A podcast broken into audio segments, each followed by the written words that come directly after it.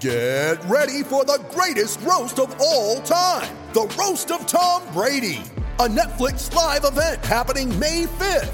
Hosted by Kevin Hart, the seven time world champion gets his cleats held to the fire by famous friends and frenemies on an unforgettable night where everything is fair game.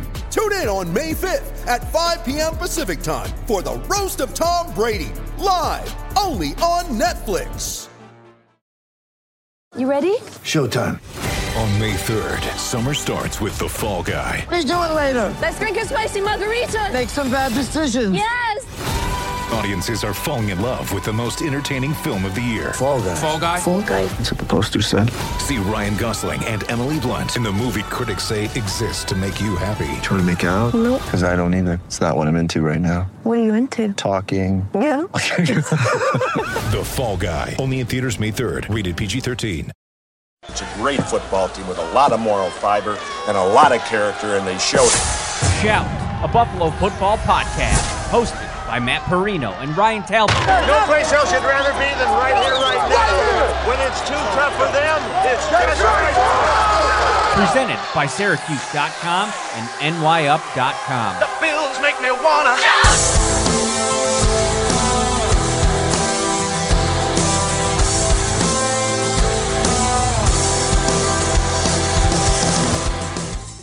Good evening, everybody. Wednesday night, a little bit later than usual, 8 p.m.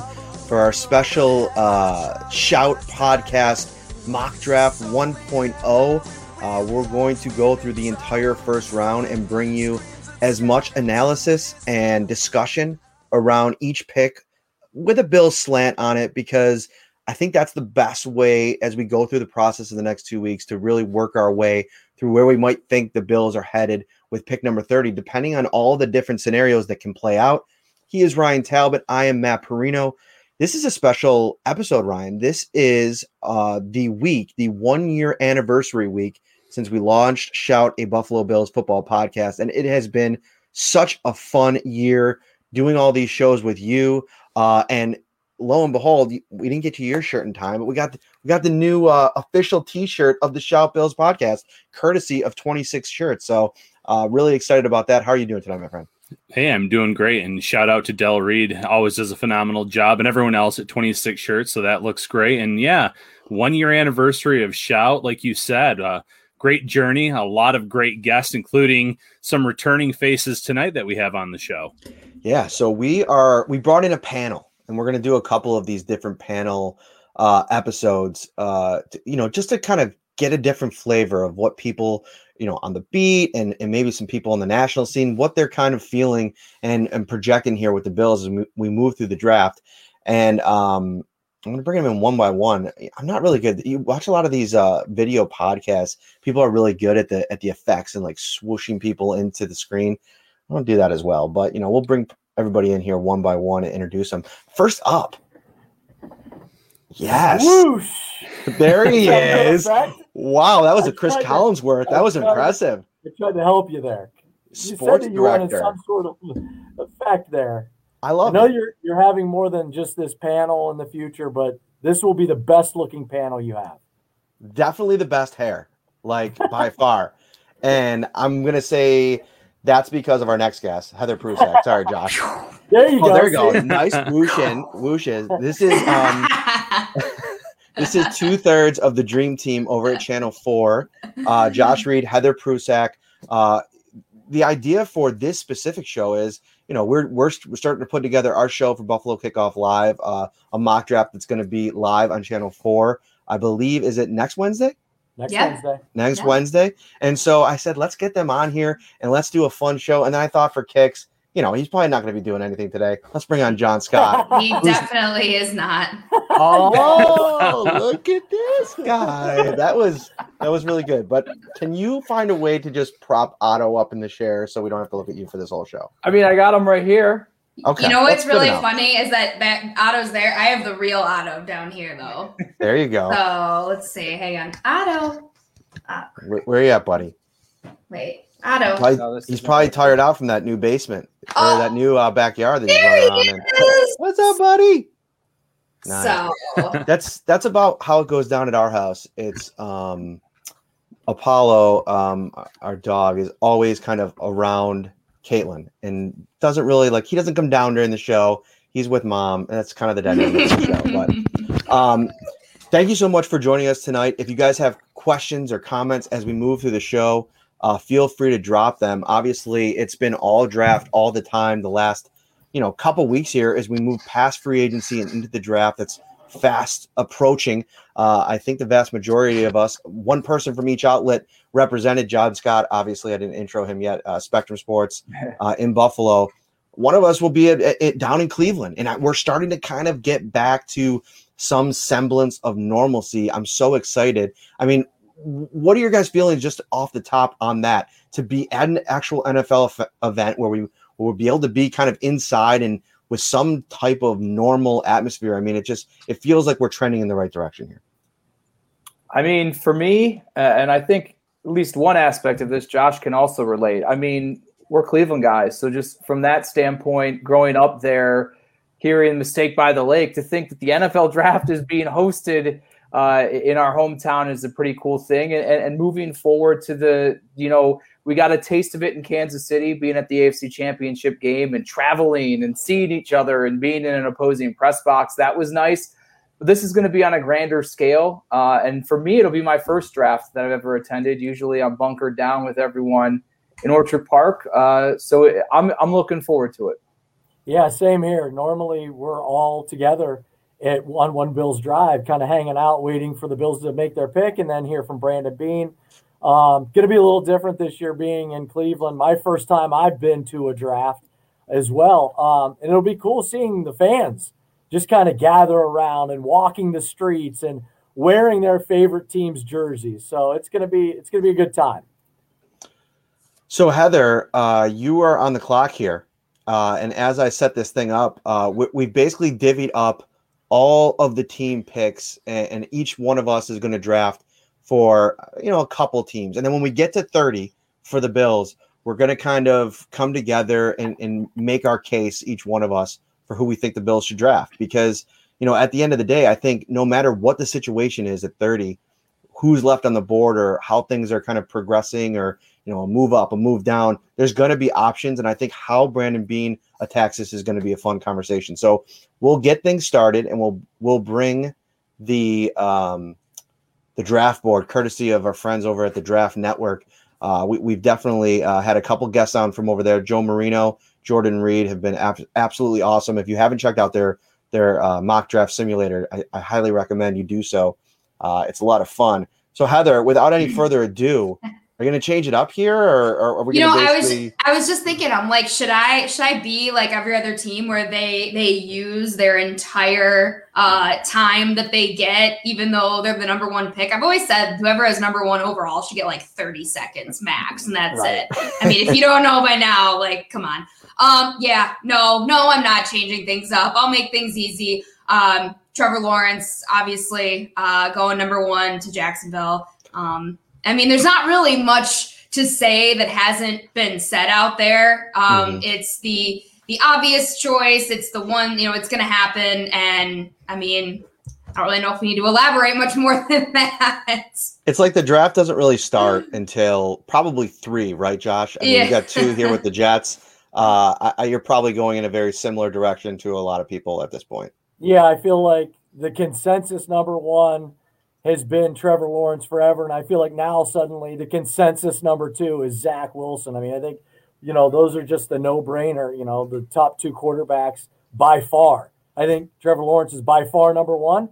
Zach Wilson is by far number two. So I think those are the top two quarterbacks. And of course, the Jets, you know, just traded Sam Darnold.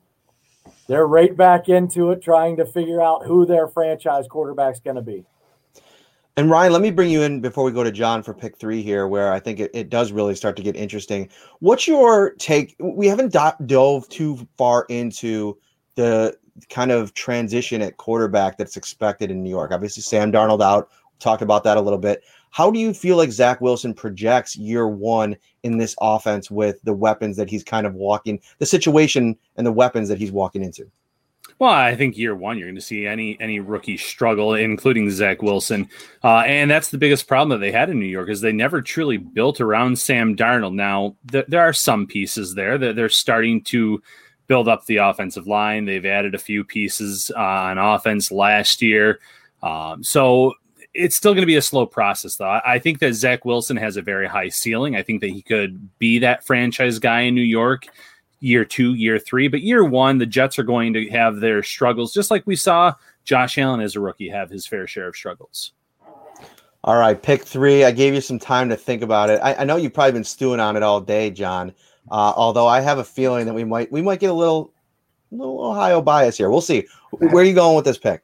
Well, right. It's between presumably between Mac Jones and Justin Fields, and, and the Mac Jones hype train has been hot uh, recently. And to be honest with you, yeah, I mean, I'll be honest. I watched a lot more Ohio State football games than I did Alabama football games, and Mac Jones had a great year. And I think he's more athletic than at least I maybe even originally thought. But but Justin Fields, I I just think he has a higher ceiling than Mac Jones does. And we saw a second pro day today, and 49ers guys were there with Shanahan once again. Uh, and I just think that, that this, with the ceiling of Justin Fields, the mobility that he brings, uh, I, I, just feel like that is the type of guy uh, that will fit well in a Kyle Shanahan offense. So I, I just am not going to believe Mac Jones is going to be the third overall pick until it actually happens, I tend to, to lean more towards Justin Fields. So that's where I'm going to go here. It it feels to me, and I like the pick, and it feels to me like the ultimate smoke smoke screen. I mean, smoke screen 101, because I don't understand, to your point, why you would move up this far to get a guy that I think you'd you'd most likely be able to get. Um, you know, maybe maybe not at where they were sitting originally. I mean, if you were that worried about him, but I just Mac Jones to me, watching what what I've been able to watch of the quarterbacks, and again, we cover the Bills. We're not we're not we're not diving too far into it. I just think I agree with you. I think Justin Fields, what he did last year at Ohio State, um, I think people tend to forget about that as we get into you know the non-football related part of this all. And I get that Mac Jones is a smart dude and uh, you know a good processor, which is one of the things that you read a lot about him. But Justin Fields made big time plays at a big time school, and I know Mac Mac Jones did too in the in, in the in the title game and everything like that. I like the pick though. Ryan, take us to uh, pick four here. Uh, this is this is an interesting one too because you know I think right now if you're Atlanta, if you're willing to roll with Matt Ryan, you could kind of step in here and get maybe the best player in this draft. Yeah, I agree with that. And I, I do think this is going to be a prime trade spot. I think a lot of teams could be calling the Falcons and, and saying, you know, our quarterback's still on the board potentially here, or you know, three have already gone. We need to get up and get our guy. But if I'm the Falcons, I'm staying put. I'm getting the best guy available on, on my draft board.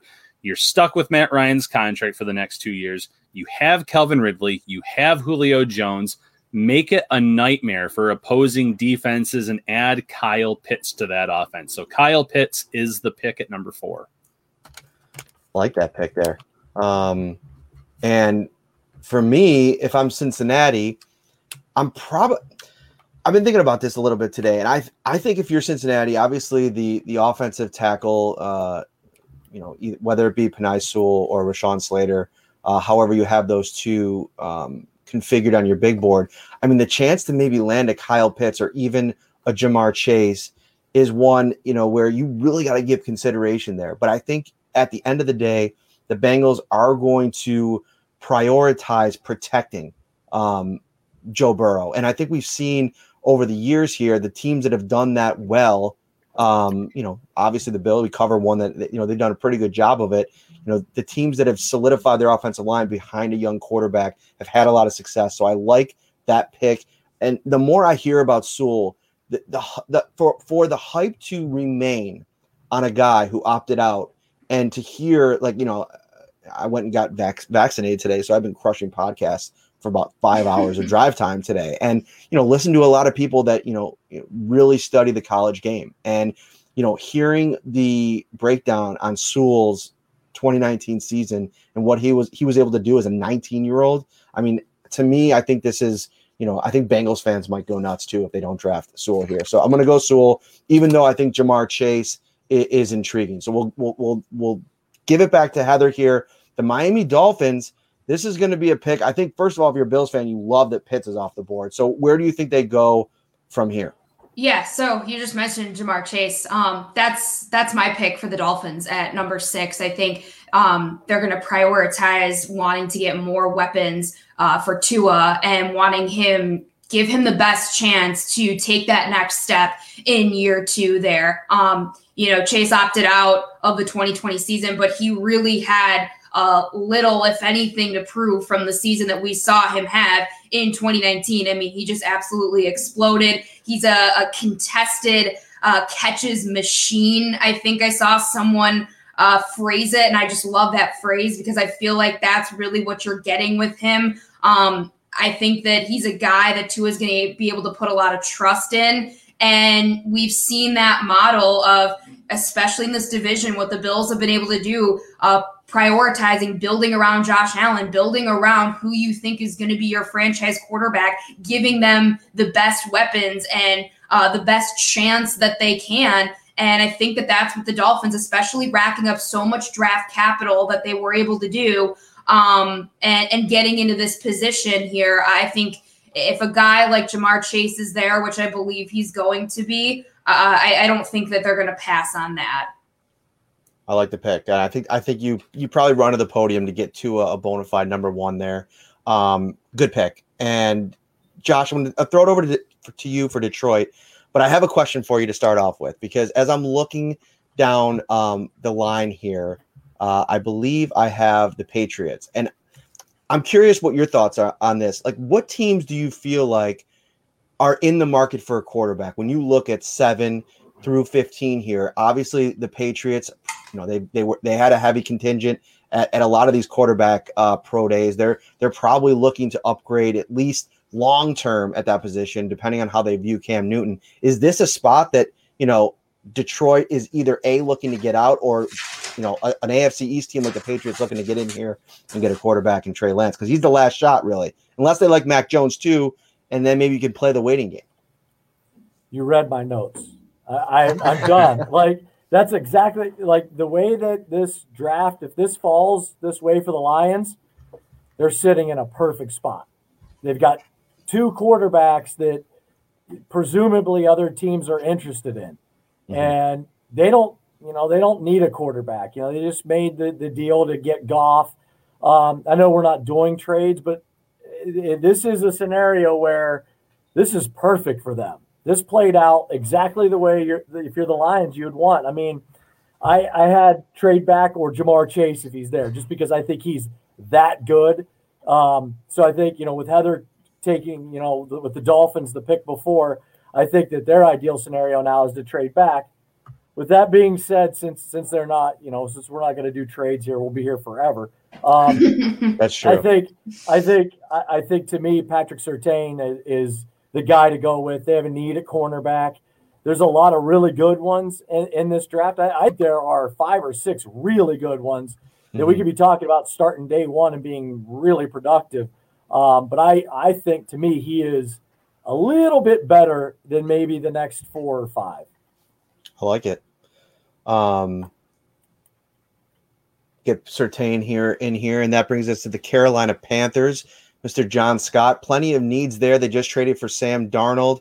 Another spot here that if it goes like this again, I think teams, you know, you look down the board, the Bears at 20, the, the Washington football team at 19, the Patriots at 15, uh, even the Broncos maybe getting a little bit uh, if they're not completely sold on Drew Lock, and I know that there's been some reports that John Elway still believes in him and wants to kind of see what this year is going to look like, but you know they're in a good spot. They could probably sit back here if they have similar grades on Lance and Mac Jones and just take one of them.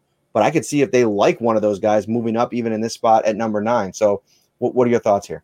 I completely agree there. Um, and, and, what I've been looking at, obviously not overly familiar with the Panthers, um, it, but where I find myself as they stay is you got some good wide receivers on the board. You want to find out what Sam Darnold is. And one of the main issues with things in New York was a lack of weapons around him. You have DJ Moore, Robbie Anderson. He's reuniting with that, but Anderson's in the final year of his deal and DJ Moore approaching, they've got to pick up his fifth year option. So you very well could need wide receiver help, but you also want to protect him. And, and while I'm not entirely, you know, nose deep into the the the inner workings of the Panthers' offensive line, I, I do think you could probably use uh, a cornerstone uh, on that offensive line. So I'm actually going to go with uh, Rashawn Slater. I like that pick, and I agree with the process. The one thing I would throw in here is I would not be shocked that if Matt Rhule, uh, despite the depth at all three, three levels of his defense, if he just doesn't say, listen, Micah Parsons is too good to pass up, I'm going to take him in this spot. Like, I almost feel like Derrick Brown was that for them last year. I know he was projected to them a couple times, but I think that they had some depth on the defensive line, a little bit more so. You know, I don't necessarily think that that was a, a, a glaring need. And sometimes you do just got to take the best player on your board. But I think, you know, you trade for Sam Darnold, you want to give him every chance. I, I, I like that pick. Ryan, uh, where are you going here with Denver? Yeah, you know, I think Denver's in a really good spot because before that pick, you could have looked at Slater, you could have looked at Micah Parsons, but the big thing that they're missing is the quarterback position. Drew Lock does not seem to be the answer. If you're sitting here and you still have Trey Lance on the board, I think that's the direction you have to go if you're the Broncos. You're that missing piece away, and you don't want to keep hovering around the top 10 for the next three or four years. You have some offensive talent there uh, at wide receiver, at tight end. So get the quarterback. That's the missing piece. So number nine, I'm going Trey Lance. What do you think about uh, for the Broncos if they are still locked in on Drew Lock trading out of this position, especially if you if you have a bunch of teams with those two quarterbacks now on the board, maybe picking up the phone to call. I mean, this could be a prime if the if the draft were to play out like this to trade out of that spot. Yeah, if they feel like there's still something there with Drew Lock, you're right. There's going to be a lot of teams calling them trying to move up to that spot because Trey Lance and then Mac Jones, in my opinion, to a lesser extent, are the last two uh, big names available in the first round. So they could field a lot of calls. And I, I just feel like they're, they're probably kicking themselves a few years after passing on Josh Allen. So now Hmm. you can get another athletic quarterback with a big arm, obviously more of a complete, uh, higher completion percentage for Trey Lance, but competition there uh, wasn't wasn't as great necessarily at North Dakota State. Only started 17 games. He did go 17 and 0 though, which is uh, you know as good as you can get. So I still think they would they would field the calls, but unless they were overwhelmed, you sit there and you take Trey Lance. Mhm. I like it. Um, the one thing I would add to that is, and I do agree with you, but I wonder to like as much as like there's there's been really nice things written about Trey Lance and Mac Jones, like you really better believe in that guy. You know, if you're going to move on already from a guy that you invest, where, where did they pick Lock? Was he a second round pick actually? I don't know. I'm thinking about it. I believe Was- so. Okay, so he was a second round pick. So scratch that. I don't think it's it's as significant. But either way, I mean, whoever they kind of go in on, if they go in on one of these guys here, and it doesn't work out long term, and, and and you're kind of left in the same situation two years down the road, and you missed on a potential player, like what if Jaylen Waddle turns into you know a, a legit playmaker, or you know Christian Darrisaw is a is a top tier left tackle. All questions that need to be asked, but I, I do like um, your logic there going with Trey Lance. The Cowboys here is interesting because, you know, I- see the interior defensive line need here on the draft network. Uh, and, and I know that typically speaking, they, they really like to go out and get top defensive players uh, on the defensive line. Edge is the fourth fourth one there. One guy that I that I heard come up earlier today was Christian Barmore, the interior tackle for Alabama, and he's ranked all the way down here at 28. But wouldn't that be just something if Dallas was the first team to really shake up the draft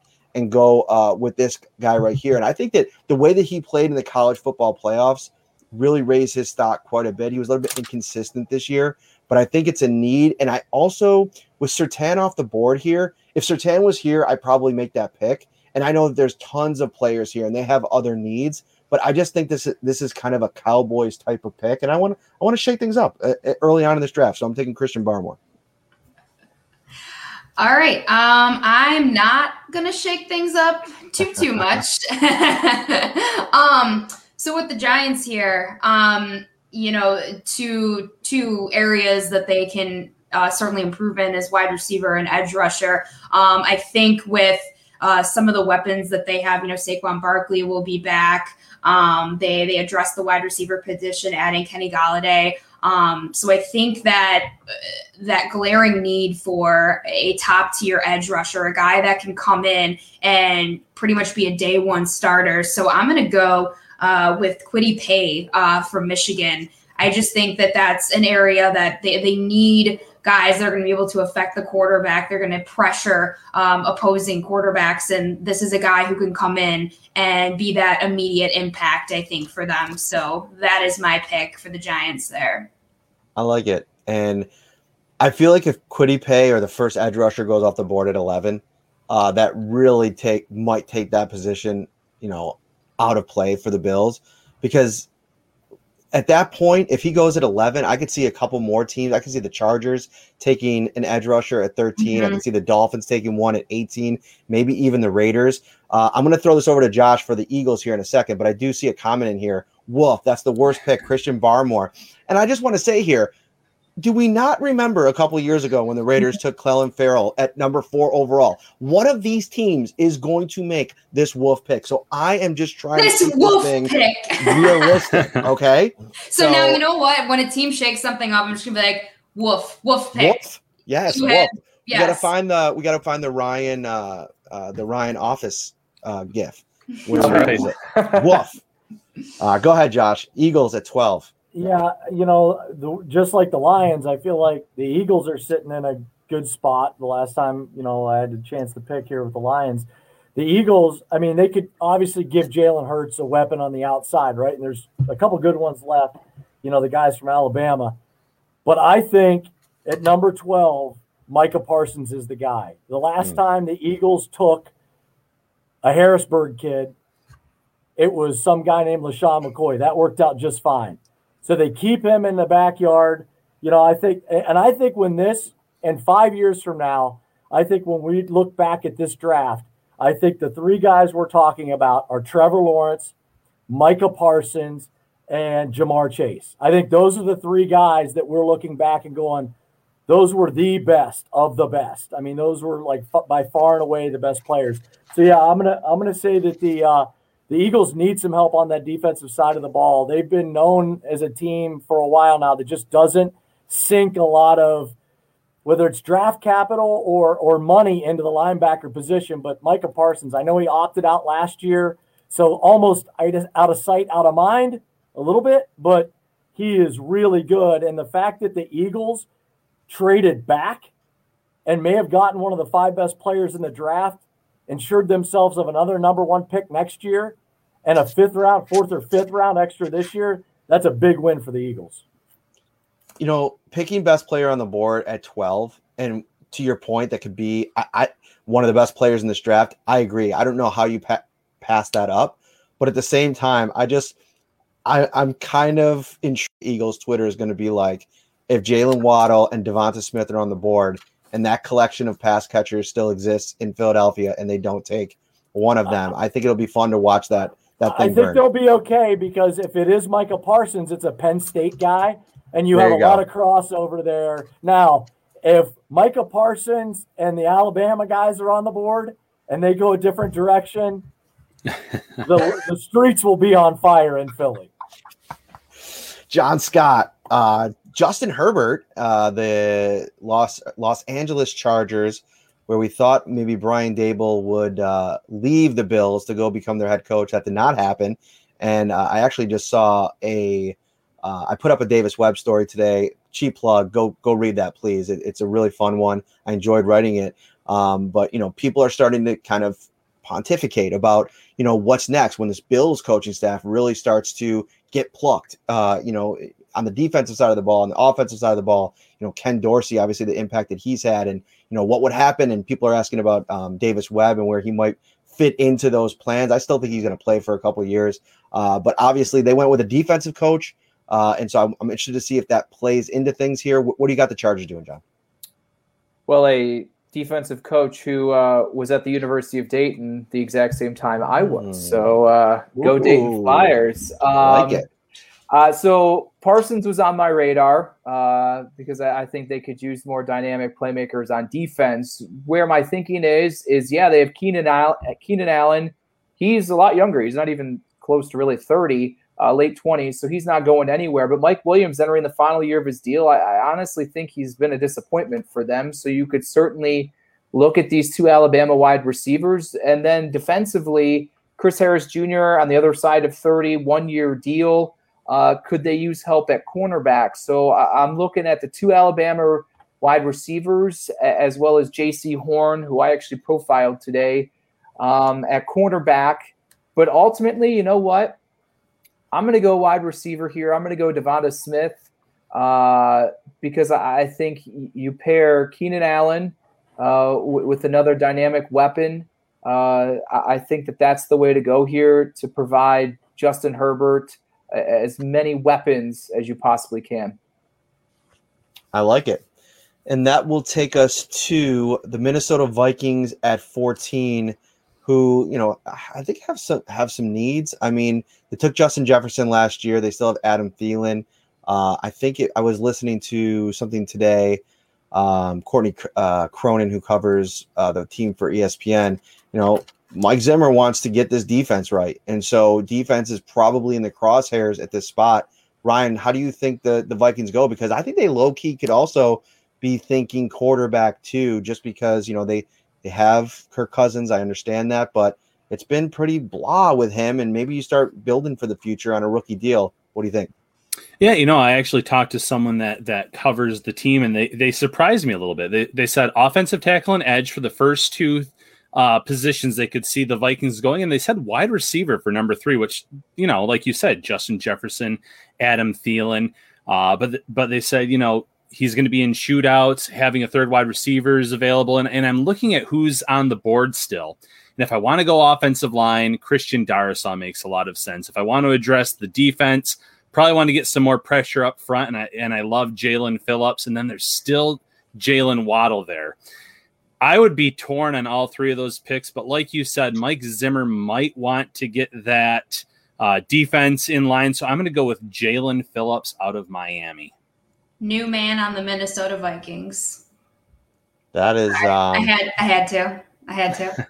I like it. I like it. Um, yeah, that uh, like I was mentioning before, when when Paye went at eleven, that that really shook things up, and now you're probably looking at from a Bills perspective. And I want to do this a little bit more now as we move into the second half of the first round. I think tr- tracking the, the kind of targets that the Bills might be looking at in terms of trading up, I, I think Jaelan Phillips could fit into that mold. A Kwity Paye can maybe fit into that mold. Maybe one of the top corners if they have a certain guy graded uh, a certain way. But I think the more and more that you go through all these mock drafts and the different scenarios, it's probably going to be a situation where they either sit at 30 take best player available available or move back. Although I do have a mock draft coming out with them trading up, so we'll see how that goes. The thing with Jaelan Phillips is interesting is I'm really interested to get more intel on the medicals because one of the big questions with him is the concussion history and you know being willing to walk away from the game for a year and I know there's questions there as well.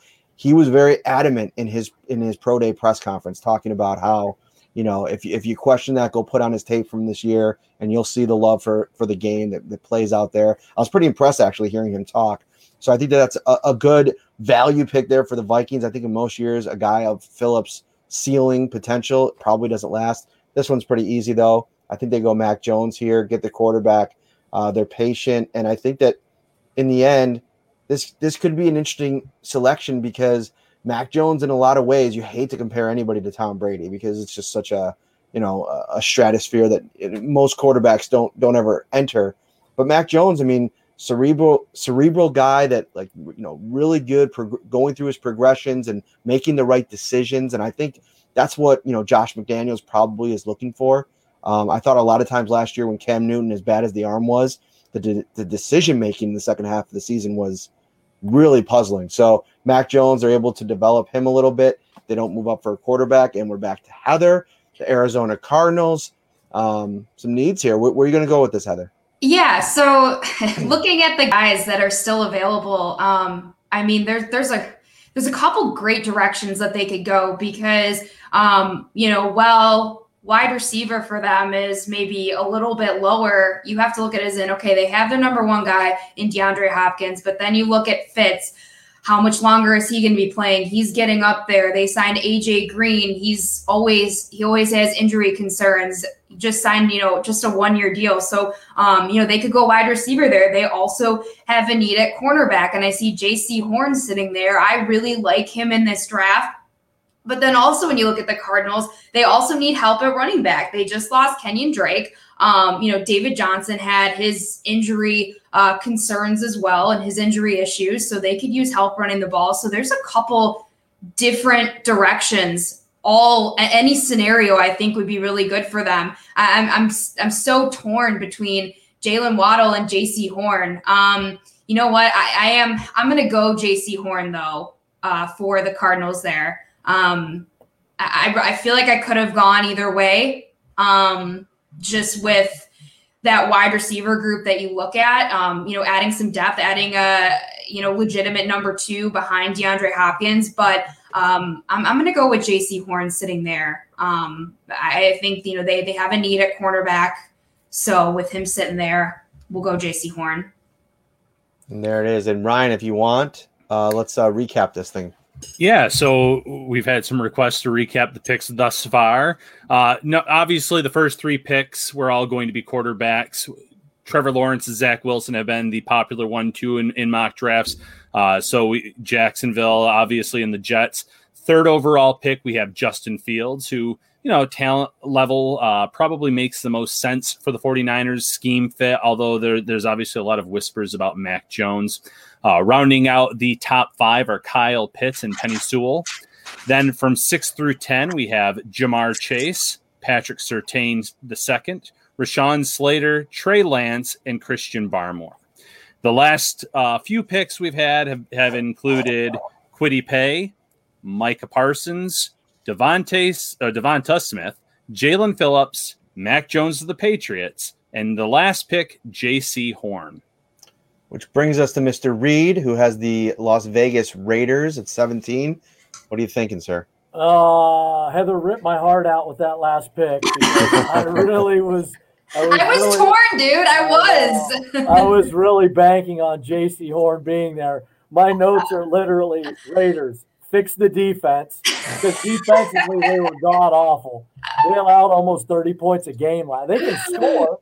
They can offensively, they're fine. Defensively, they are a dumpster fire. So my notes are Micah Parsons, who I gave to the Eagles, and Jaycee Horn, who Heather just took.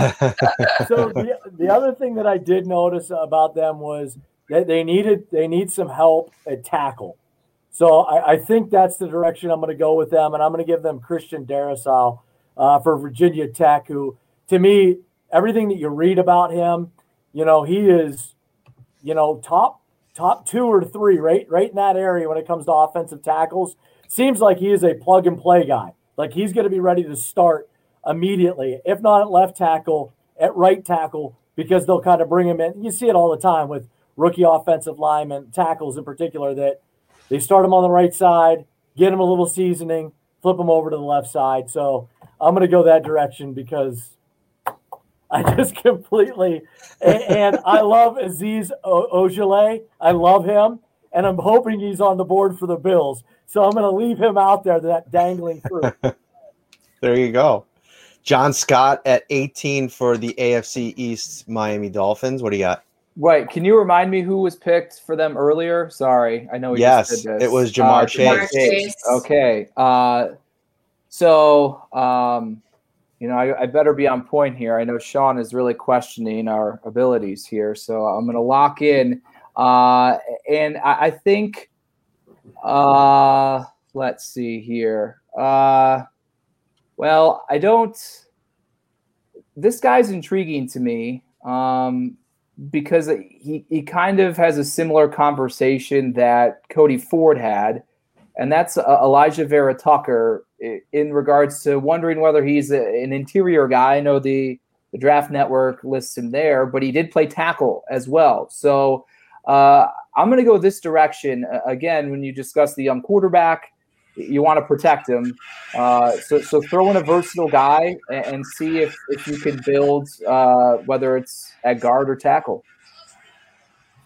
All right, sorry, I was dealing with Sean in the comments here. I didn't, I didn't, I wasn't paying attention to this. I was trying to run the uh, the, the draft board here and, and, and look at other things. Um, yeah, I've I've come to realize the last couple days that draft commenters can get really fired up really quick, and that's fun. Like this is listen, it's it's a boring time of year for NFL fans. I mean, it's it's exciting because the draft's coming up, but I think you know we're we're a couple months removed from games, so I get the passion is there. But yeah, let's be respectful in the comments, guys. Come on now. Uh, we're just trying to have fun, get getting uh, getting after it. So who'd you pick here, John? Uh, I, I went USC lineman Alijah Vera Tucker uh, nice. to keep protecting uh, Tua for the three quarters. He'll play every game, right? No, no, Oof. Fitz is gone.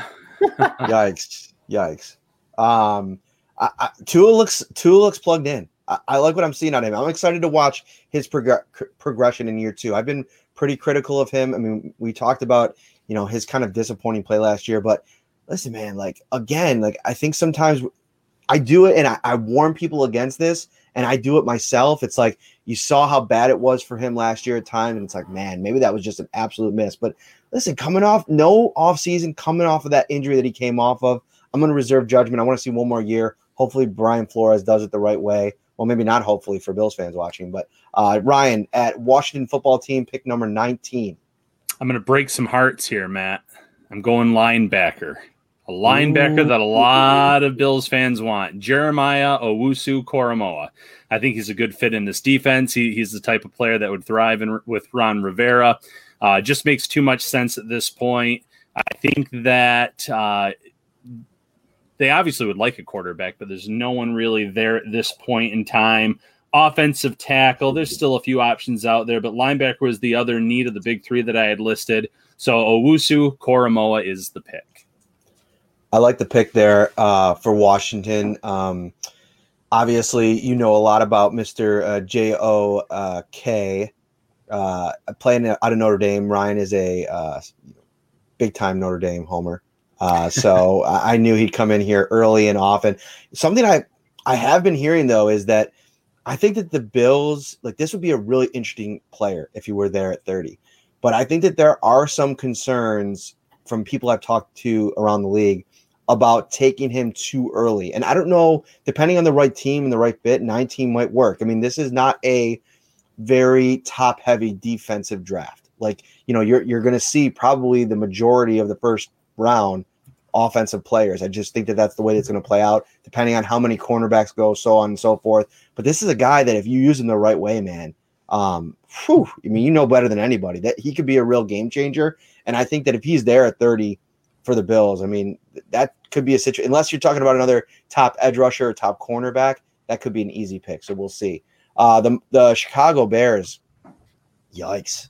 Uh, what are they going to do to fix that situation? Because obviously, we see that number one need at quarterback. Uh, they got to start to build their offensive line for whoever is going to end up uh, throwing passes there. Um, ugh, man, I, this is a really tough one. Kind of snuck up on me kind of forget about the the Chicago Bears, which is a shame because obviously being a UB UB grad, uh, about the Bears.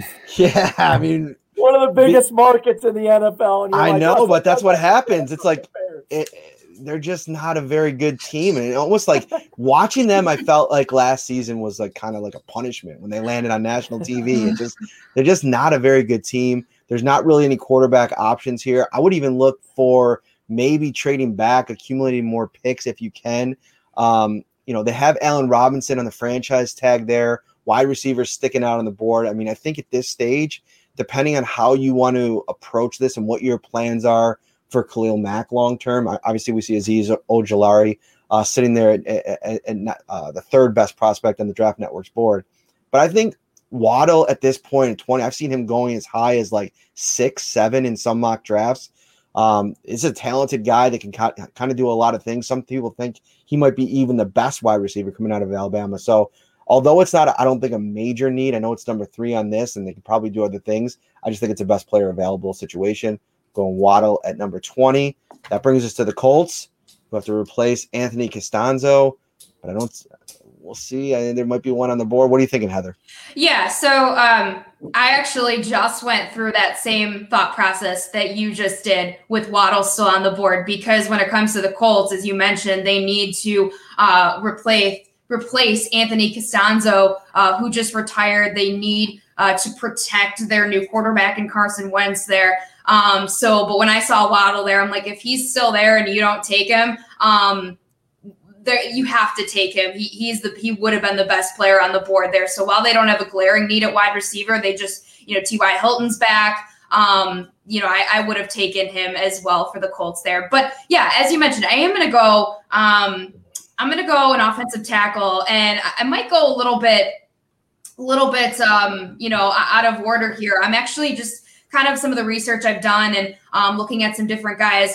Uh, I'm going to go with uh, Sam Cosmi from Texas um, because this is a guy that, you know, he with with such a deep class when it comes to tackle here. Um, we've seen so many off the board already. Uh, it seems like he would have been maybe in any other year. Uh, he would have been up in you know higher in the first round there. Um, but it's just such still great value here with him. Um, they have a glaring need at offensive tackle. Um, you know, they got to protect Carson Wentz blindside there. So I'm going to go there, maybe a little bit again, um, kind of out of order, whatever. But um, yeah, that's where I'm going with this one. I, I really like this pick because, you know, Teven Jenkins obviously sitting at the top of the board. He's somebody that's been slowly moving up, and you see these draft crushes within the draft community every year. Guys that you know they re- that you know analysts really start to like. They start diving deeper into their tape.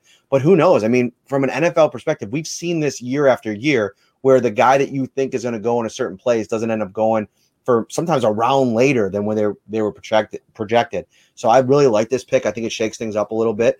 It'll take us to 22 and the Titans. Mr. Reid, what do you got? Yeah, I, I, know there are a lot of needs that are ahead of edge rusher for the Titans, but I think Azeez Ojulari, I just got done. I finished watching a little bit of his video from Georgia. I mean, this guy is a missile coming off the edge. He mm. might be, uh, and you read stuff on him, he might be the best pure pass rusher in the entire draft. He had eight and a half sacks last.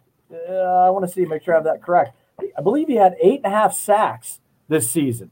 That mm-hmm. that's unbelievable. He forced four fumbles, and this guy is a quarterback's worst nightmare. Um, I, I, think he's a good fit for the Titans. They like to be aggressive on defense. Um, yeah, and I hate to do that because I think he'd be such a good fit for the Bills. Now, with that being said, I think this is a spot where the Bills wouldn't have to give up a whole heck of a lot if they were in love with a guy like this to trade up if it's five, six, seven spots, you know, what do you give up? A third rounder, maybe, maybe mm-hmm. a second.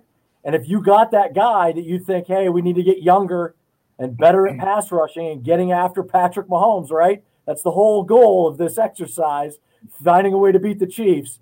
Uh, but Azeez Ojulari, I just think is too good for the Titans to pass up, and I think he right now is the best player on the board.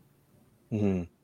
Uh, I think that if you're a Bills fan, even though you you're probably hoping that Ojulari is in play or a Phillips is in play, you probably like this in this scenario that the Jets don't get to call his name because if you look over in New York right now, in New Jersey, excuse me, um, they're building quite the defensive line, Mr. Scott. So, uh, what do you think about where they're kind of situated here to make this pick? And I think they can go in a number of different directions. Right, and the two directions they really have invested in their defensive line. Uh, they still need help when you move back a couple layers. Uh, Jarrad Davis is a young player, obviously. C.J. Mosley, uh, we know what he can do, but I, I, think they do have a hole, at least one uh, that we at cornerback, and so I, I look at Greg Newsome, uh, but at the same time, uh, while they invested in bringing in Corey Davis you know, Tevin Coleman is Tevin Coleman. He, he's he's not the long term answer at running back. So mm. uh, that's and maybe they learned from their previous mistakes surrounding or a lack thereof surrounding Sam Darnold with the appropriate weapons from the jump. So you know what? I'm going to go Travis Etienne here, um, and that that gives Zach Wilson uh, a nice little complement of pieces there between Etienne. You throw in Tevin Coleman, Corey Davis. I, have always been a Jamison Crowder. We'll see what Denzel Mims is. Uh, so I, I like. I think that's a solid group that you can feel isn't going to hold Zach Wilson back. I like it. Ryan at 24, Pittsburgh Steelers running back run. Here we go, back to back running backs. if, if if you watched the Steelers last year, they could not run the ball. Uh, that was their biggest issue. And obviously, if you watch the Steelers, you know that Ben Roethlisberger is not Ben Roethlisberger anymore. You can't depend on him and his arm to to carry you to wins anymore. So you need some balance there. Najee Harris is still on the board. You take Najee Harris. Uh, you're a little more balanced this year. You still hope that that combination by having that run game back can help the Steelers contend in their division and, and make a run to the playoffs. All right, we're up to the Jacksonville Jaguars, and if one of those um, edge rushers of the three that were drafted already, I, am seeing a lot on Jayson Oweh, and I, I know he had this unbelievable pro day, and who knows, you know, I don't, I don't know. I'm not, I'm not studying the college game like a lot of these guys are. I've, I've read as much as I can on them, and the the worry that I have with him is the lack of production albeit the the ability to you know impact the pocket and all those fun things that you know uh, the X's, X's and O's guys like to, to talk about. You know, the sack production wasn't there. And Josh, I think you made a great point on Ojulari. You know, he is in you know in, in the SEC a proven playmaker that you know gets the job done. So Oweh is an interesting case. Like, how much do teams value him? Where he's going to end up going in this draft? I mean, I was listening to Pro Football Focus today, their podcast. I think I think whatever you think about PFF, I think Mike Renner does a good job with uh, you know breaking down the tape and giving a a good you know uh, elaborate breakdown on a lot of these players. And um, you know he was talking about Oweh and the, he's their number two edge rusher in this class. So uh, I guess from my perspective, I'm not so sure. Depending on what you start to hear uh, as we consider, continue to have talks with you know leak sources and different things like that, we'll see how this plays out. But this is a spot at 25 where I think the Bills if there's a player on the board, this is kind of the range where it starts to maybe trade up. Maybe you don't have to surrender that second round pick, which I think is a valuable potential starter depending on who's there uh, when you get there at 61. And that'll be uh, for another night. But I think because we're staying here and um, I think Jacksonville has to do their best to surround um, Trevor Lawrence at this point. And I was thinking about wide receiver, and there's a couple here that I think would be interesting. I think Elijah Moore there's a lot of hype around him all of a sudden. He's somebody I think would be an intriguing option to throw into the mix. But they just drafted uh, last year Laviska Shenault, who's also kind of that Swiss Army knife type of player. So I don't know if that makes a lot of sense. They could probably take a receiver here, but I think you go to the offensive line with a young player, you take Tevin, Teven Jenkins, and you move on. All right, Cleveland Browns on the board. Heather Prusak, what do you got?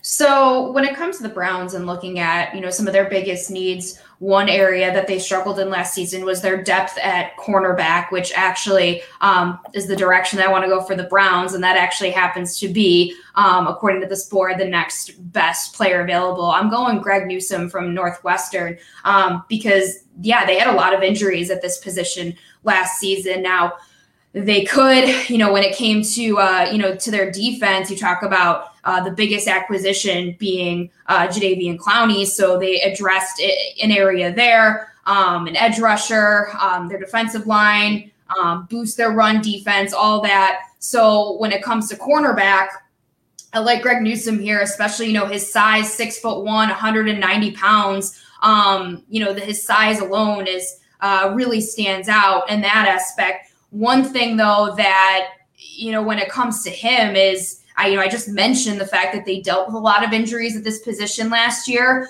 Uh, in college, he didn't play a he never played a full season at Northwestern when he was dealing with some injuries. So obviously the topic of durability um, that has to be a concern and maybe a red flag there. Uh, but it's something I, I don't think it's it would be enough to have them shy away from. I was also maybe looking at um, Caleb Farley from Virginia Tech, but he just recently, uh, I believe, underwent you know some kind of back surgery. So I feel like that might be way more of a question mark than a guy who um, you know had some injuries in college previously. So I'm going to go with Greg Newsome. They they address that need at cornerback, adding some more depth there. Um, yeah, that's my pick for the Browns.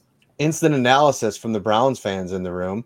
What do you think about this pick? Because I, I think it's it's great, and I, I also loved Heather your uh, explanation of why you don't go with a Caleb Farley here. I I have a feeling, guys, that Caleb Farley, as good as he has the potential to be, the more and more I read up on the injuries that he's had, these two back issues, you know, I, I don't know how you can trust drafting him in the first round at this point. Correct Those are serious. Wrong, that's a serious issue too. I mean, that's nothing to mess around with. It's not like it's a uh, you know something minor that you can recover from quickly. I mean, back injuries. That's no joke.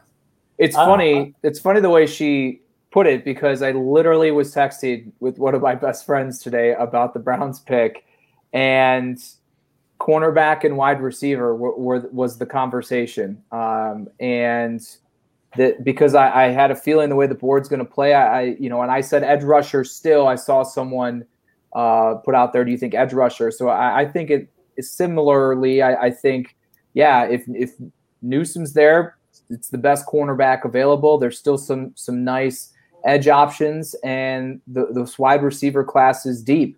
And so those are the three areas I would look. And and even though they picked Greedy Williams, he hasn't been able to stay healthy. Um, and, and, so and you can never have enough depth at that position. Uh, they, John just checked every box that I was going to mention. I mean, to your point, you just said it. You can never have enough cornerbacks in the league anymore and you get a chance to add one that you know has a chance to you know compete for a starting job immediately uh, you know, on the other side of Denzel Ward. Assuming Denzel, that's another thing. I mean, that's a guy that's struggled to stay healthy at times. So, I mean, I, I you know, that it's strange to say this, but the Browns don't have a ton of holes on their roster. it's almost like it's strange to say with the Bills, but you know, much like the Bills too, they're looking for that guy that can star on the opposite side of a, a corner that they've already got in place, a cornerstone guy. So I think it's a, I think it's a great pick by the by Heather. All right, John. The Baltimore Ravens are up. I think oh, that's me. I think I yeah. agree. Okay, Josh. Josh. Yes, I'm okay, going out of order um, here. I, I for everything that you mentioned earlier, Matt, I'm really gun shy of Jayson Oweh. I just, man, I just don't know. I mean, he's that guy that tricks teams into picking him, and then just because he goes off, a workout warrior type of guy. You know, I'm going to give them now, great. With that being said, the Ravens, this is the type of guy the Ravens would take, right? And would have 14 sacks his rookie season. And everybody would go, oh, well, why are they the smartest team in the NFL every year? But I'm going to give them an interior offensive lineman, Creed Humphrey, who, let's face it, if you watch the Bills playoff game, which I know everybody did, they had a little problem getting the ball from center to quarterback, right? Slight issue. Well, this clears that problem up because I know the Bozeman guy, they kind of had moved from guard to center, right? Well, then he can go back to guard. This is a guy that, to me, Creed Humphrey's a guy that you plug in at center and probably plays for a decade for the Ravens. I like it. Um, John has got the Saints at 28. What are you thinking? Uh, I'm going to go with Rashod Bateman, uh, a guy who I think you now pair him with another former Big Ten wide receiver in Michael Thomas, and, that maybe eases the transition from Drew Brees to whether it's Jameis Winston or whomever ultimately lands behind there this year and moving forward. I think that's a good place to go uh, especially when outside of Michael Thomas, they also lost Emmanuel Sanders, obviously, to the Bills. I mean, I'm looking at Tre'Quan Smith, Marquez Callaway, Lil'Jordan Humphrey, Juwan Johnson, Deonte Harris. Like, I, I that doesn't sound like a, a, a very threatening wide receiver group uh, for Jameis Winston to try to not throw 30 interceptions to once again. So uh, I think this is another way for them to to to add some top tier talent offensively as they transition away uh, from Drew Brees at quarterback. All right, Ryan at 29, and then things are going to get um, they're going to get a little heated in here. I think once we start everybody pounding the table for who they think the Bills should take. Go ahead, Yeah, I'm torn between two prospects here. I'm torn between an offensive lineman and wide receiver. Uh, I think a lot of people thought that the Packers were going to go wide receiver last year when they obviously traded up and it ended up being Jordan Love. But they did just lose their all pro center. I know they have some internal options there. I just think that maybe they're not thrilled with those internal options, and they go with Landon Dickerson out of Alabama. They upgrade that center position based on who they lost and who's still there. And it might not make Aaron Rodgers happy, but this is a deep wide receiver class. They can find that wide receiver to play alongside Davante Adams and company in round two. All right, we're here after almost 60 minutes of fun draft banter. The, the the real discussion begins, and who's ready to step up to it? That they've been waiting and sees the name on the board that they're ready to to run to the podium for. Just step right up. Can you show me the edge rushers available real quick? Yeah, just, I just in was case just I don't. Just in case I missed someone here. Um, Uh, nope. that's a big. That's a big. If if Brandon Beane is sitting here looking at all these names at thirty, he's gonna go. Sure, wish we traded up. uh, you know what? Can- hold on, Go- real quick, go. John. I want to say something real quick. Before we did this, I was like, you know, this will be something kind of interesting to have. I think when we get to thirty. So I, I came up before we started this. I came up with five guys that I thought would be on the Bills' kind of wish list. I, you know, obviously, Jaycee Horn's not going to be there, right? We knew that he wasn't going to be there. There's some guys that, sure, you can wish that, but it's not going to happen. I had Barmore as being a guy that, in an ideal scenario, you know, because I just I know everybody's really focused on the edge for the Bills. The, the interior of the defensive line, I think, has a lot of question marks as well. I thought uh, Azeez Ojulari, I know I've said it a thousand times already. I just think he's really good, and that would have been somebody that would have been nice to trade up and get Jaycee Horn would have been great. I think Etienne's still a a, a possibility. I do too. I do just too. Right, right, Heather. I think that. Yeah, yeah. I think that he just gives them. I think he's a luxury a little bit of a pick, but man, he makes that offense pretty dynamic. And then the other guy who's still there that I have on there, and I, Heather's right. Farley's injuries are a concern, but uh, to me, Caleb Farley, there's way too much upside at 30 to go to not go. You know what? We got to pull the trigger on him. And let's face it, if the Bills training staff has shown anything in the last couple of years, they can get guys healthy and they keep them on the field. So I, I think to me right here, Farley is is the route that I would go. Yeah. Um, and you just cross your fingers that your medical staff has done enough background on him and it, and it sticks.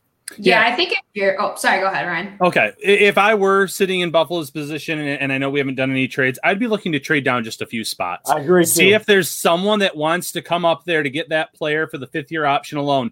Because I am focused in on the cornerback position, and I do echo what Josh says. I had Caleb Farley as Buffalo's pick in my last mock draft. This is someone that was talked about as a potential top 10 pick at one point. The Bills have built their roster to the point now where Brandon Beane can roll the dice on a player like this. And if you get someone opposite Tre White that can lock down opposing wide receivers, that's going to make your pass rush, which is still pretty iffy, uh, that much better because the quarterback has to hold the ball longer. He has the size, the speed, the athleticism. Now, if you want to trade down, there are three other cornerbacks, eh, or maybe it's still Farley if he's still there a few picks later. They have met with Asante Samuel twice. Not the same type of cornerback necessarily. Uh, good bloodlines, though, makes some sense. Eric uh, Eric Stokes makes sense to me. Uh, Ifeatu Melifonwu, and I know Syracuse guy, some mock drafts, first round, some second round, size, speed, athleticism. I like him as well. So four cornerbacks, I'd be happy with any of them in a trade down situation. If I'm staying put, though, I'm pounding the table for Caleb Farley. John, kind of silent there. What, Yeah, okay. What are you thinking? Well, I, I don't. Uh, I don't disagree with the Farley pick. To me, the Bills, while not being negligent, the way the roster is currently constructed and the window that they are working in here, I, I feel they can roll the dice a little more with this selection than in years past. Because if it doesn't hit, well, it, there certainly will be ramifications. They won't be ultimately crushing for the way that the roster is constructed. So that's where I know there's been issues and, and discussions on Jayson Oweh, but I, you think he can be a bit of a project. I mean, he understands that he still has a ways to go. And the way the defensive front is constructed with Jerry Hughes, Mario Addison, and AJ Epenesa, just to name a few, Jayson Oweh does not need to come in here, play 60% of the snaps, and get you 10 sacks a season. That doesn't need to happen right away. But then there's another side of me that has been banging the drum for wide receiver. And I know that position is deep, but when I've run through mocks, while it's deep, the ones that I would really be interested in actually are not there by the time the Bills pick in the second round. So I'm torn. And just for fun, I'm going to pick Elijah Moore from Ole Miss because I do think you cannot look at wide receiver in 2021 on this roster. You need to look at it in 2022 and beyond. And Cole Beasley's 32, Emmanuel Sanders, Isaiah McKenzie, they're one year deals. So it's very possible a year from now we could be having this discussion, and your wide receivers are Stefon Diggs and Gabriel Davis, with Cole Beasley 32 and in the final year of his deal. Uh, if anyone in the NFL as an offensive coordinator can handle a multitude of weapons offensively and utilize them to their fullest, it's Brian Daboll. Uh, so I think Elijah Moore is a very intriguing pick who also now can help you in special teams in the return game as well. I want to push it over to you, Heather. What, what are you thinking here? Yeah, I mean, I you know I mentioned Caleb Farley before, and I think that if if if the situation, you know, not not to agree with, you know, have three of us picking him, but I just like that position where if that's where they are, and we're not talking about trades or moving up or moving down, if they were just standing pat and they have this pick, I like Caleb Farley. Now I know what I said when it came to um, you know, the, the Browns not picking him, but that was also a scenario where they had two options to pick from, where it was Greg Newsome and Caleb Farley. So um, I, I think that if this is the situation, I, I would go with that as well, um, just because you know, we, we talked so much about, you know, the, the Chiefs being the golden standard and they're chasing them. And, you know, when it comes to defensively, well, they need to find edge rushers who can get to Patrick Mahomes and pressure him and make him feel uncomfortable. Uh, they also need corners outside of Tre'Davious White that can, you know, shut down or at least contain the weapons that Patrick Mahomes has around him. So, um, just kind of echoing even what we've said about other picks, you can never have enough depth at that position. And even, you know, the Bills have seen that over the past couple years, dealing with different injuries here and there um, at cornerback. And they still have that question mark of who is going to start opposite of Tre'Davious White, even though Levi Wallace is back. Um, you know, that could change. So uh, I, I think if, if they're standing there, that's where I would go but you know we don't have enough time to get into trades and all that because there's a bunch of different guys kind of as josh mentioned in the beginning of all this um, when we started talking about the bills there's a bunch of different guys that i would like to see um, you know if they're there brandon beane go get. Um, you know i still think travis etienne is could be in play for the Bills. Um, I know that that's been a heated discussion amongst Bills fans um, with him, but I, I, just I love what he brings. The Bills have struggled to run the ball. That was a big emphasis at the end of the season. It's an area they need help in. And when you talk about you know trying to add even more weapons and pieces to the offense, um, he's a guy. You know they just added Matt Breida. When you talk about that speed aspect, but um, I I would just be so intrigued to see how Etienne would fit in here and how Brian Daboll could utilize a guy like that just with his skill set and um, you know just the different things that he can do and bring to an offense. So um, you know, getting ahead of ourselves here, but um, but yeah. Here's something I want to set up a little bit and get everybody's thoughts on it because I think what we're going to see in this scenario specifically is we're going to get a glimpse if they make the pick into what they've taken the last two months of time in film study and talking amongst themselves as a coaching staff and front office at where they do need to improve the most to beat the Chiefs and to catch up to the Chiefs, if you will. If there's even that kind of separation going into year two, whatever that separation looks like. And here's where I kind of get to thinking at, at this pick 30, if they stay here and they make the pick, is what player can help them the most in that kind of be- like that pursuit of closing the gap. And if the defensive player isn't there and the questions are there for Farley and you're not 100% sure, maybe to John's point, you do make that decision to add another weapon because in a in a rematch, you're going to need to outscore Patrick Mahomes.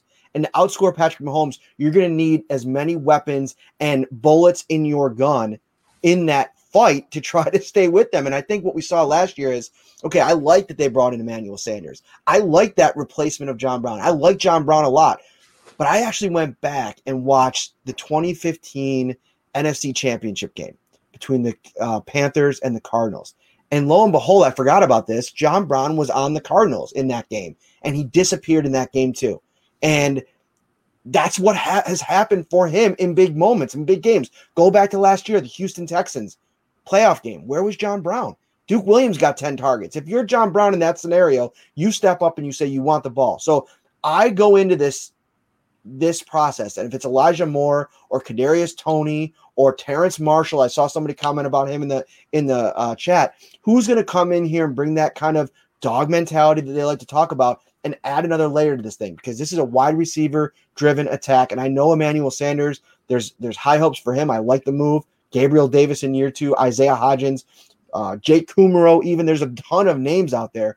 But if you can bring in another big time playmaker that kind of has that badass mentality to him, I like that idea because I think that Stefon Diggs, as much of a leader as he is, I think he kind of thrives on that kind of mentality in other players. He's talked about it in Josh Allen, getting another guy in the receiving room. And I know Sanders is that guy, but he's 34.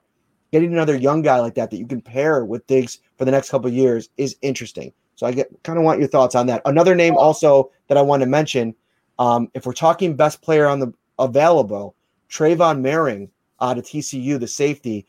Don't look now. They lost Dean Marlowe and Jordan Poyer. They can move on from him next year with just a one million dollar dead cap hit, save about six million on the cap. Just something to think about. I know Jordan Poyer is a fan favorite. Uh, just something to think about going back to your point, Matt, about um, you know bringing in a wide receiver and bringing in more weapons uh, for Josh Allen. The the beauty about the way that Brandon Beane and Sean McDermott have built the roster and the guys they've been able to bring in and the veterans they've been able to bring in is the way this offense has been able to evolve and this passing attack has been able to just completely explode. They can afford to draft a, a guy like this where you know they don't need to get a you know a guy that's going to come in and have that pressure of trying to be that that number one wide receiver. They already have a ton of weapons around Josh Allen. They already have you know their core group of receivers and guys that he's comfortable with and things like that. So they can the way that this is gone they can afford to bring in a guy that you know might it was not going to have that pressure to perform and and do all these things right away. You know, a guy that can maybe sit back a little bit, get acclimated, and you know build him up as time goes over. So um, that that's that's really what I like about if they do go that route. If they were to stay here, um, there's not that pressure to bring someone in and need him to do all these different things right away. Yeah, I think that's a great point. And one other wide receiver, Rondale Moore, blazing speed for in the four twos, uh, return ability, did kick and punt return. So he's another player that's there, I believe, uh, on the board. So wide receiver makes sense. You could talk about the different defensive positions. Uh, but at the end of the day, if, if I'm going just best player available, I'm going to go back to Caleb Farley. Talent aside, I'm willing to take that risk. All right, so everybody put your final uh, card on the table. Who's everybody taking? All right, I'm Farley. Yeah, I'll go back to Farley. And I'm just gonna stick with Elijah Moore. Uh, let's let's go get it. Um, who who doesn't like to see 500 points a season? Let's go for it again. Josh, is it Farley or no? Farley. Who did you say? Yeah, Farley? Is yeah, it? Yeah, yeah, I go Farley. Uh, You know, yeah, and this is just a random thought. We're, going on and on and on, so I might as well do it do it as well. yeah, of course, when you get when you get how many five talkers in the room, this is what happens. Hey, you know, you know, you were talking, uh, Ryan. You might have mentioned, you know, the possibility of, you know, maybe trading back into the second round, letting a team come up and get that extra year, you know, on a contract. John Scott, this is a guy that you're familiar with. Uh, Davis, the interior offensive lineman for Ohio State, man, is an absolute mauler. I love that guy. And I know that it's it's probably not the sexy pick. You know, it's not Etienne and it's not a wide receiver and it's not a cornerback, but you could do a lot worse than trading back maybe into the second round and picking up an interior offensive lineman that quite frankly, I'm not sure he, doesn't start maybe week one. He's that good. Yeah, the more the more I have gotten into the draft over the past few years, frankly, and especially again the way that the roster is currently built, I actually think day two is really where your team is made, and I think you're you're getting maybe first round talent that fell for whatever reason, and you or positionally the value just isn't there to take them in the first round. So I, I agree, and, and the Bills they, they don't need all of these extra rookies. They, they don't need to fill and back end the roster that way. So whether it's trading back and accumulating some picks in rounds two or three, or moving up to make sure you get the guy that you want, I, the more I do these mock drafts, that's kind of where I fall because yeah, you can get a player here that that'll be good, but we just rattled off four or five cornerbacks that we think we'd be comfortable with them taking in the second round, or four or five wide receivers, I'd be comfortable with them taking in the second round here. So you can maybe trade back and address both positions uh, by maximizing the value here. So I think trade from uh, big baller Beane is big time in play here. That's the nice thing about what we've seen and how we've seen Brandon Beane handle these drafts over the past couple years is that um, he's not afraid to go up and get his guy but then also he he's kind of he can also say all right you know i'm not going to force it and if it's not there then we'll trade back. Um, so that's the nice thing about what we've seen him do is he's pretty he's been very consistent in that regard of not forcing picks but also being aggressive when the guy they want is sitting there All right, so it looks like the consensus here is let me just throw this out there. And I know that he the consensus is Caleb Farley. Hear, and hear me out. Hear me out. I, I'm gonna I'm gonna make that selection. But here's one name that I think is interesting enough to mention. And I also want to throw in a Kadarius Toney. I, I, I might consider him. I know Elijah Moore's the hype around him seems to be growing where I almost feel like him and Toney are kind of doing this as like kind of in different ways. One's going up, one's going down. And um, what, what am I doing here with my hands? Um, so, but I'm gonna take because I I, I liked all of your arguments. Uh, the Caleb Farley, I think that's the highest upside player that you could take. I know the injury concerns, but they've taken chances on injury concerns before. I mean, Mitch Morse is a perfect example, the latest uh, in, in, in a in a few of those instances. Gregory Rousseau, edge rusher out of Miami. So one of the big knocks on him is that the most of the winning that he did uh, the year that he played in 2019 before he opted out this last year was on the interior when he up, went up against college guards and who obviously uh, you know that's where you know big six seven I think I believe is how tall he is. Huge frame huge body athleticism for days. I know he didn't test well at the pro day but he's somebody that like depending on how a team evaluates him how those conversations go there's enough there with the production and with the just measurables, if he sizes up in, in the meeting rooms at all, we've seen these bills embedded in the past. I wouldn't be surprised that if he's available, that they go. I, I know that some fans I don't think would be thrilled with that. That's and, a name I, I have written well down too. too. That's a name but, I have written down too. Well, great minds think alike, Heather. So I'm not surprised at all about that development. Yeah. yeah. yeah. All right, final thoughts. We went with uh, with uh, Caleb Farley. I, I, do think at the end of the day, that'll be a pretty um, celebrated or, or uh, you know a highly approval rating pick if if this is the situation. And that's the way that they go. And they don't. He doesn't have to play initially. If we're if there's concerns, at least in the short term, about the back injury and almost would he need a red shirt? I mean, we haven't gotten the second medical check on him yet you have Levi Wallace, you have Dane Jackson. They're clearly comfortable if that is what they have to roll into training camp with to duke it out. uh, and potentially platoon as we've seen the past couple years.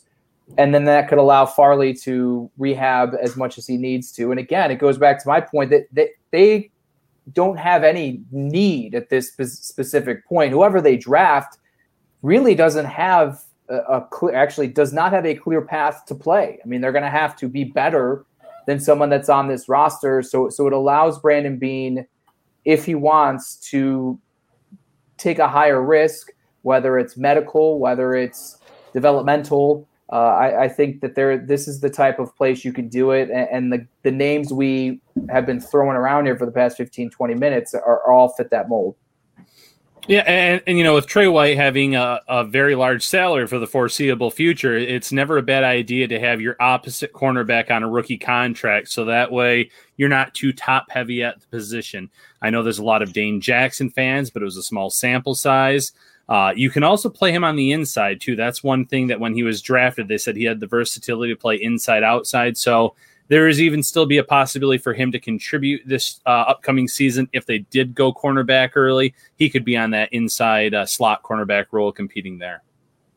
There has been a lot of talking tonight, and I've appreciated you guys carving out over an hour on a Wednesday night to do it all. Uh, we got a big show coming up uh, next week, as we as we uh, mentioned at the top of the hour. Another big draft show. You can watch it on Channel Four. Uh, what else you guys got going on over at uh, four that you want people to know about, Josh and Heather? Uh, I got a sports cast in an hour, and if it's not ready to go, I'm going to be in trouble. So let's start there. Let's start with that. Matt Parrino saying, "Yeah, we'll be done at nine o'clock. No worries." All right. So on that, did you actually think that was no, going to happen, though? Not with, not with the talkers in this group. I was like, "No way, we're out of here." All right. On that note, we're gonna kick Josh from the stream so he can get to work. And See guys, uh, that was fun. That was a good time. I'll, I'll, I'll, I'll handle it. I'll, I'll wrap right, up our, our coverage. Um, yeah, so we have our uh, our web uh, BKL draft show where it's going to be very similar to actually what we just did here. Um, it's going to be Matt, you'll be joining us, me, Josh, Sal Capaccio, Tim Graham from the Athletic.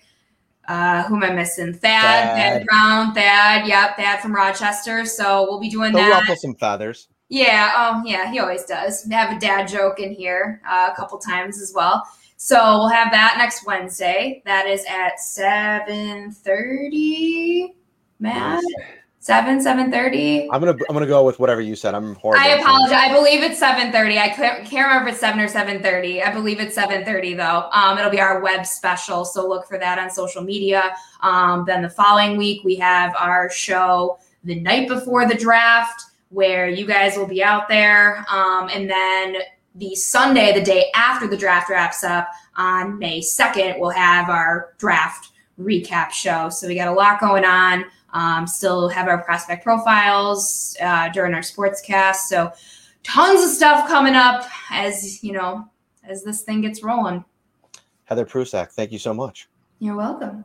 We're gonna go one by one, and we're just gonna kick them all off. You got anything else for us, John? What What do you got coming up? Right. Well, uh, yeah, I do daily prospect profiles uh, leading up to the draft. So we're about midway or so in, and, and I like to try to crescendo towards as we approach the draft guys that I think are maybe more in play than than others. So uh, the next what week and a half here is where we'll hopefully you know hit some of the names and probably the ones that a lot of them we've just been discussing this evening. So that's daily. Uh, Thursdays uh, we do a Facebook Live, and tomorrow.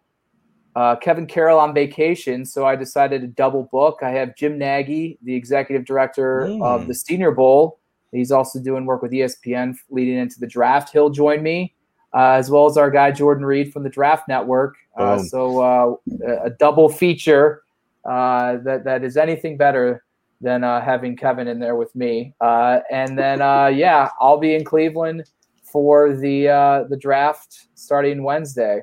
Oh, well, she's back. Imagine that.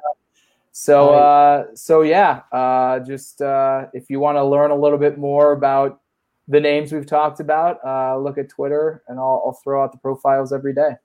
Beautiful. Thanks, buddy. All right. All right. So we're going to get out of here shortly. But before we do, Ryan, couple things. We've got some housekeeping stuff. I saw some questions in the comments section. Uh, I wanted to uh, I wanted to address real quick. And first of all, our buddy over at NJ.com, Mike Kaye, put out a fun little story Hmm. Uh, I believe it was yesterday about a trade scenario where the Bills move out of pick 30 in a situation where they move back a couple picks, and instead of getting more capital, they get 37. The Eagles get 30, and the Bills get Zach Ertz. So, initial impressions of that kind of move is that enough value? I, I tweeted out initially that I thought, okay, this is an interesting move for the Bills, one that I think makes a lot of sense under the right scenario, depending on who's there and, and things like that. The more I thought about it, the more I'm wondering if that might not be enough if I'm Brandon Beane to want to do that, especially considering you're going to probably have to pay. I, I, they can restructure that deal. We'll get into that, but you're probably going to have to pay Zach Zach Ertz, and that's part of it. Yeah, one, you would have to want Zach Ertz and uh, the current contract. Two, you'd want to be open to extending him because it would make no sense to make that trade without uh, an ex- extension in place. You have some tight ends. Dawson Knox has that athletic skill set. Jake Hollister came in uh, as a free agent this year. Uh, he has that relationship with Josh Allen from their days at Wyoming. There's still Tommy Sweeney on this roster. So it really depends on where they feel they're at at tight end. In terms of talent level, though, if they think that he is a piece that gets them closer to the Super Bowl, to being able to defeat the Chiefs, then I think it is enough because you add another weapon on offense. You're only moving down seven spots from 30 to 37. And, when you think about it, we just named four wide receivers, four cornerbacks that we that we liked at each position. One of them would be there at 37. And obviously, the Bills could be, be looking at edge rushers like a Rousseau uh, or a Jayson Oweh. Uh, so there's still options available to them: offensive lineman, interior uh, tackle, you know, whatever the, whatever the case may be. There's options. So I like it if the Bills still feel the need to add a tight end. I agree with you there. And I think that just the scenario that we were just looking at in this mock draft is enough for me to probably say no on it the more I've thought about it. Because as much as we were both in the Zach Ertz, um, uh, you know, supporting that idea of trading for Zach Ertz, if you thought it would be something that would really upgrade this offense, I just I don't see it being that big of a difference maker to the point where he's going to warrant like I almost feel like if you pay a guy like that, like whatever the, the restructure looks like, they're probably gonna have to extend him. You you you almost feel like you got to get him the ball, and if they don't get him the ball, if it's a Dawson Knox situation where he underwhelms in any way, you almost wonder if you probably should have just taken the draft picks, whatever it ends up being, and taking your shot shot in the draft where you can go and draft and develop and go through this whole process again. So I think that's an an interesting um, premise of a move, but I think Philadelphia kind of, I think, shot themselves in the foot here with this whole scenario. And I think eventually it's going to come to the point where there aren't really any suitors for Zach Ertz under the under that kind of contract. And if they have to end up cutting him, or if they truly are happy with going into the season and having him be on the roster, that's fine too. But if they cut him, you could probably sign Zach Ertz to a much more affordable deal once it's kind of known that there wasn't a huge market for him to begin with.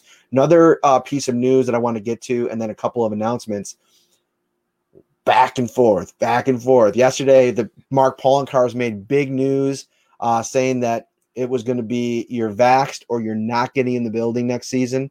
Um, then Governor Cuomo came out today and said, I don't know if uh, Mr. Poloncarz should have said what he said. We're not there yet. You put up a story on it. I just want to get some of our reactions here to it. Um, listen, I, am a I'm a big supporter of, of people getting vaccinated. You know, I, have spent a lot of time talking to my we have two we have a doctor friend. I, I have my own personal doctor. I've spent a lot of time, you know, having discourse on what it means to get vaccinated. I'm a big believer in it, but that's my take on it, right?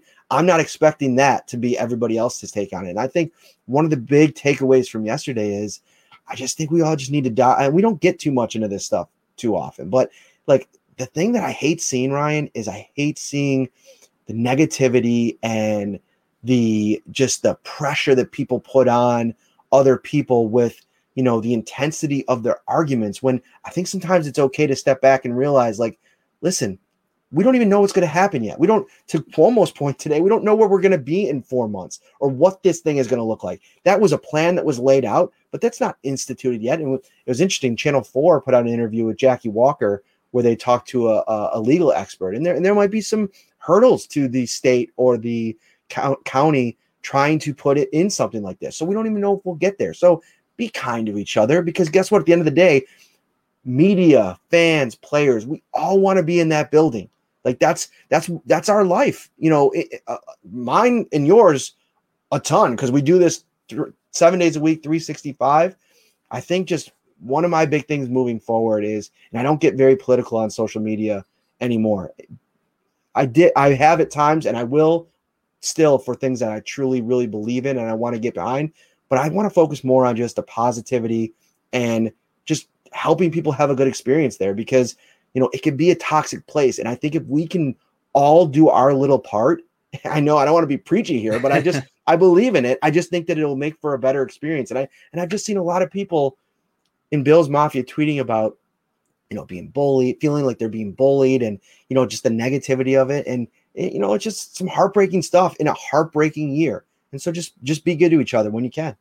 Yeah, uh, you know, I joked yesterday about the situation. Said I'm going to go check in on Twitter about see how the Bills Mafia is doing, and I shared that community uh, GIF with with Troy coming in with the pizza, and there's fire, and there's fighting, and there's all this going on. He's like stunned, like what what's happened in these last few minutes, and that's what it was like yesterday. It, it was pretty ugly at times, a, a lot of personal attacks for opinions. Uh, you know, you might be ground in on a stance on this, and, and that's okay. But listen to the other side. Listen to the reasons that they may have for it. It's okay to have a conversation that ends with, "Well, we agree to disagree, but I'm at least happy to hear your viewpoint." You can you can be a firm believer one way or the other, but it doesn't have to lead to those personal attacks. Okay, a couple announcements now that we've gotten the serious stuff out of the way. And no, it was it was a topic that was very very you know heavily discussed yesterday, so I wanted to bring it up in the show. Couple things going on. Again, this is a, a celebratory episode. One year of the Shout Buffalo Bills football podcast.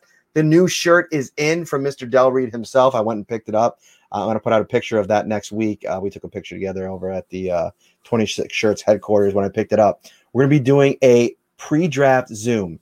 Uh, the idea generated by our good buddy Brad, uh, great listener of the show, friend of the show. Uh, we always talk to him on social media, and he enjoyed last year's. We had a pre draft Zoom call with you know people that wanted to be a part of it, and you know it kind of takes you deeper into the you know conversation a little bit. We can be a little bit more relaxed and calm and cool and interactive with you guys, talking to you. So we're gonna open up that next week. So if you're interested in joining a Zoom chat, not only are we going to talk bills and we're going to talk about a ton of different things, there's going to be swag that uh, is going to be up for grabs. So any and we have we'll have some fun ideas with that as well. I, I got to get the, the shirt out to Ryan. We'll do that and, and our editor as well.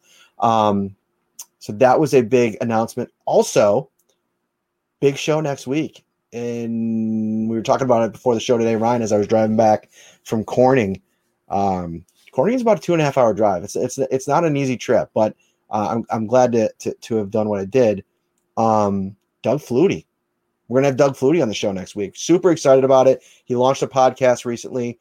We're gonna have him on the show. We're gonna talk about the draft. We're gonna talk about Josh Allen.